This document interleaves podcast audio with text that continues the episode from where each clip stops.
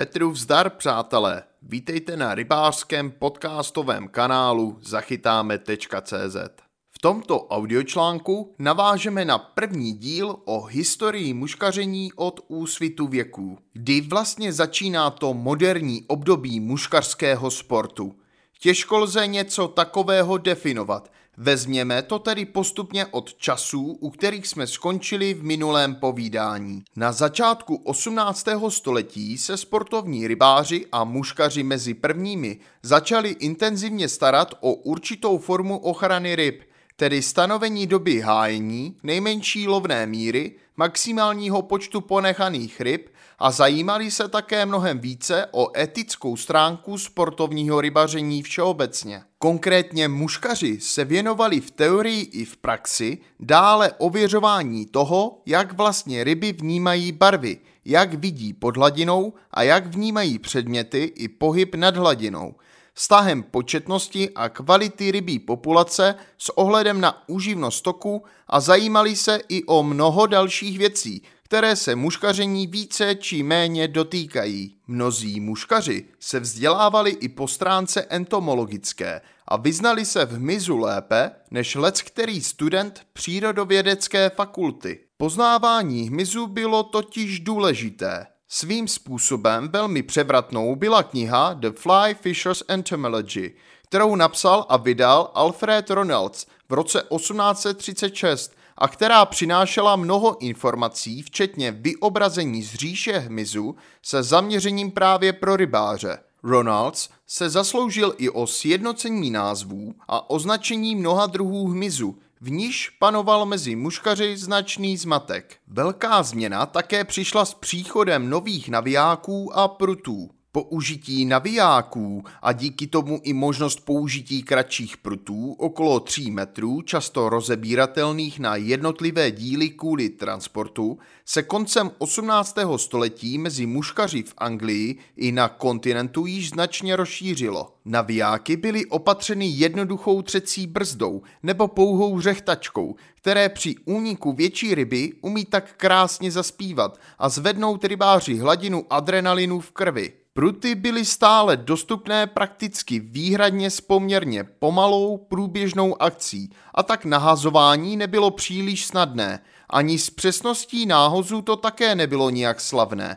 To se ale brzo mělo změnit. Přichází totiž použití pletené šňůry a později i její konický tvar. Návazce z koňských žíní už dávno vystřídalo tažené hedvábné vlákno, označované jako sedule, které bylo dostupné v různých sílách a dlouhou dobu sloužilo ke zhotovení návazců. Toto vlákno ale bylo poměrně tuhé a trvalo nějakou dobu, než ztratilo svůj spirálovitý tvar, takže pokud chtěl rybář hned lovit a nečekat, až sedule po namočení změkne a zvláční, bylo třeba jí k vodě nosit navlhčenou ve speciálním pouzdru. Největším pokrokem ale bylo použití pletených hedvábných šňůr, které umožnily nahazovat mnohem dál a s velkou přesností. Zpočátku se jednalo o šňůry, které měly po celé délce stejný tvar. Později se ale objevily i šňůry takzvané ujímané, tedy na konci se pozvolna konicky zeslabující, které umožnily snadnější a jemnější položení na vodu. Problém pletených hedvábných šňůr však spočíval v tom, že šňůra brzo nasákla vodou a následně se potápěla, proto rybáři nejčastěji lovili ve směru po proudu s muškami, volně unášenými pod hladinou nebo občas oživenými lehkým pohybem. Tedy vlastně se jednalo o lov na mokrou mušku, který v téměř nezměněné podobě známe dodnes. Pak přišlo kouzlo štípaného bambusu. Převratným krokem ve vývoji muškařského náčiní a současně i techniky muškaření byl muškařský prut ze štípaného bambusu. Autorství je přisuzováno americkému puškaři a zámečníkovi Samuelu Filipovi.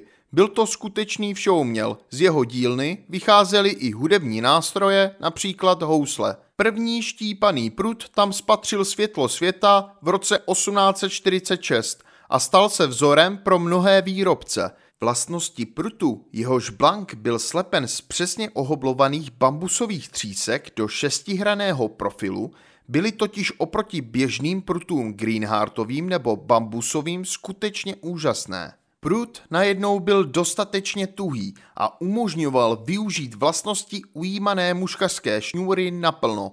Tyto pruty byly vyvazovány hedvábnými oviny, aby se zabránilo rozlepení. Později i šňůry dostaly nový povrch a mohla se zrodit suchá muška. Aby pletená hedvábná šňůra plavala na hladině a nepotápěla se, k tomu posloužil speciální povrch, kterým byly později kvalitní šňůry opatřovány a jenž bránil nasáknutí vody do jádra. Aby zůstal povrch muškařské šňůry skutečně vodovzdorný, k tomu sloužily různé pasty a mazadla, většinou na bázi rozpuštěného včelího vosku. Takovým přípravkem bylo nutné po skončení lovu i v přestávkách mezi chytáním šňůru pomocí měkkého hadříku ošetřit, aby zůstala hladká, nenasákavá a snadno procházela očky prutu. Očka byla většinou z ocelového drátu, hadová, jen první naváděcí a koncové očko bývaly většinou opatřeny achátovou nebo porcelánovou vložkou. O šňůru se musel muškař pečlivě starat,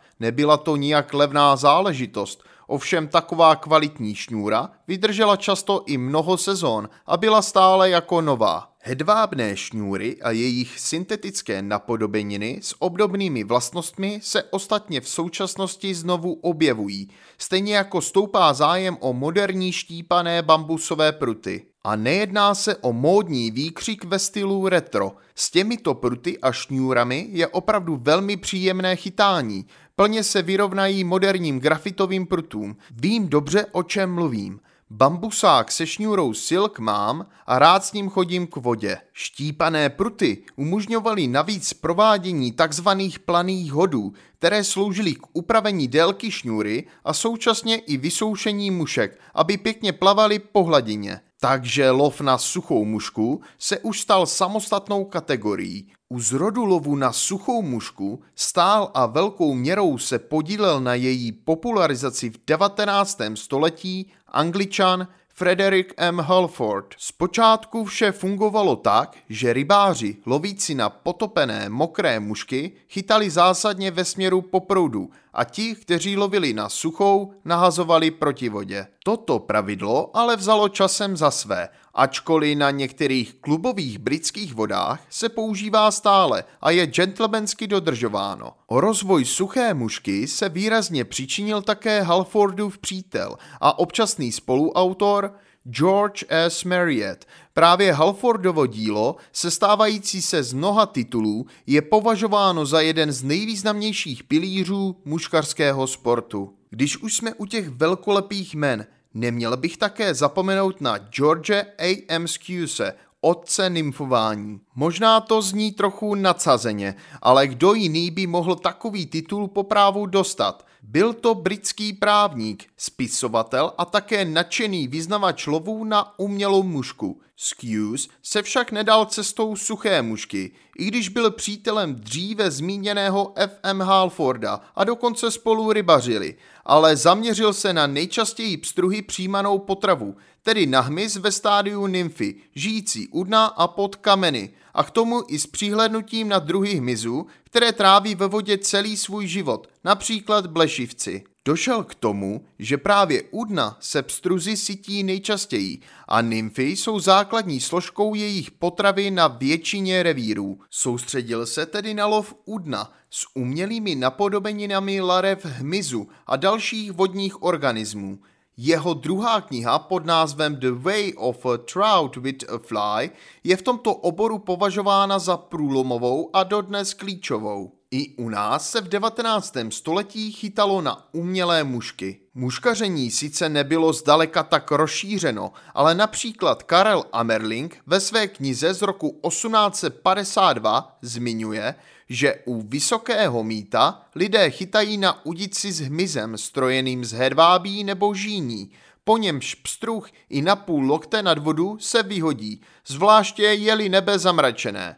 Tady s dovolením citují Nestora české muškařiny, inženýra Zdeňka Šimka. Muškaření ale zdaleka neproniklo mezi rybáře u nás tak rychle, jako tomu bylo v Anglii nebo později ve Francii. Dnes je však velmi oblíbenou rybolovnou technikou. A jak tomu bylo koncem 19. století za oceánem? Američané se začali muškaření věnovat mnohem intenzivněji až na přelomu 19. a 20. století.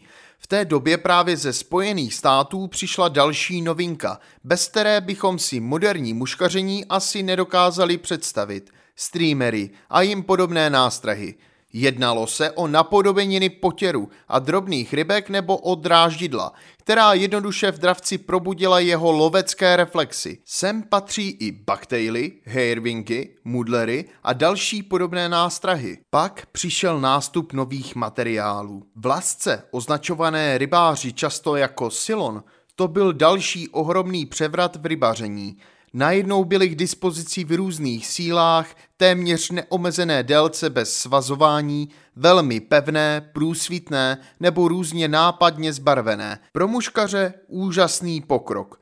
Různé průměry umožňovaly i sestavování postupně se ke konci stenčujících ujímaných návazců, s nimiž bylo chytání mnohem snažší. Historie těchto umělých vláken se začala psát v roce 1932, kdy americký vědec N.H. Carothers v laboratoři firmy DuPont ve Wilmingtonu předvedl, že z rozstaveného polymeru je možné táhnout vlákno, které na vzduchu tuhne a je velmi pružné při vysoké pevnosti. Tak vznik materiál s označením nylon. Později byla výroba vláken zdokonalena a rozšířena o polymeraci. Nakonec dokonalení dosáhli vědátoři v Německu a kolem roku 1940 se na trh dostali populární vlasce Solin a Damil, které už zažili i naši dědové. Muškařské šňůry z umělých materiálů se objevily poprvé jako produkt firmy Cortland, které byly rybářům představeny v roce 1953.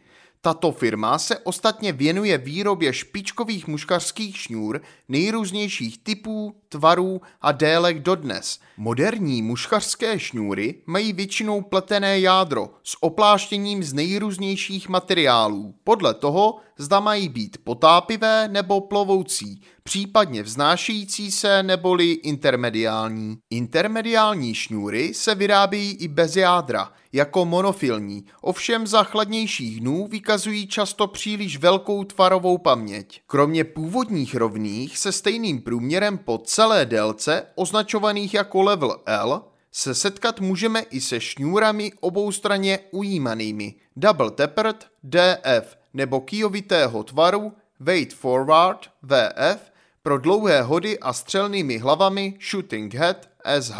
Změnami prošly samozřejmě i pruty. Štípané bambusové pruty začaly ve 40.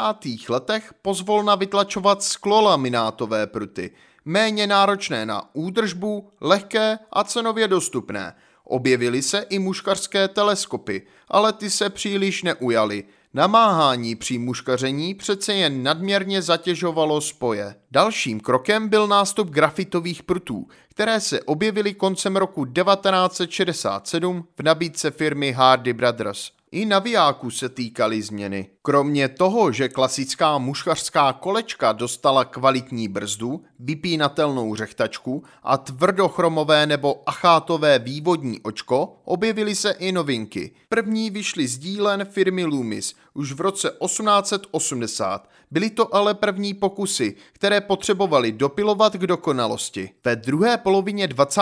století byly velmi populární automatické navijáky s naplocho nebo tradičně umístěnou cívkou rukou, u níž se natahovalo odvíjením šňůry hodinové pero a po stisku páčky byly schopné šňůru navinout zpět. Objevily se i modely poháněné malými bateriemi. S nástupem ultralehkých grafitových prutů ale automatické navijáky téměř vymizely, především kvůli vysoké hmotnosti. Ovšem objevily se poloautomatické navijáky, u níž navíjení probíhá po stisku páčky na principu setrvačníku a mnoho rybářů jim dává přednost. Muškaření ale určitě neřeklo své poslední slovo, tak uvidíme, co nám přinese budoucnost a že se do povídání o historii nevešel objev CDC, krátká česká nymfa, francouzská nymfa, lov z beliboutu a další úžasné věci, však na to časem také dojde, nebojte se. Pokud vás tento článek zaujal, veškeré další informace, včetně fotografií a videí, najdete na rybářském magazínu www.zachytáme.cz.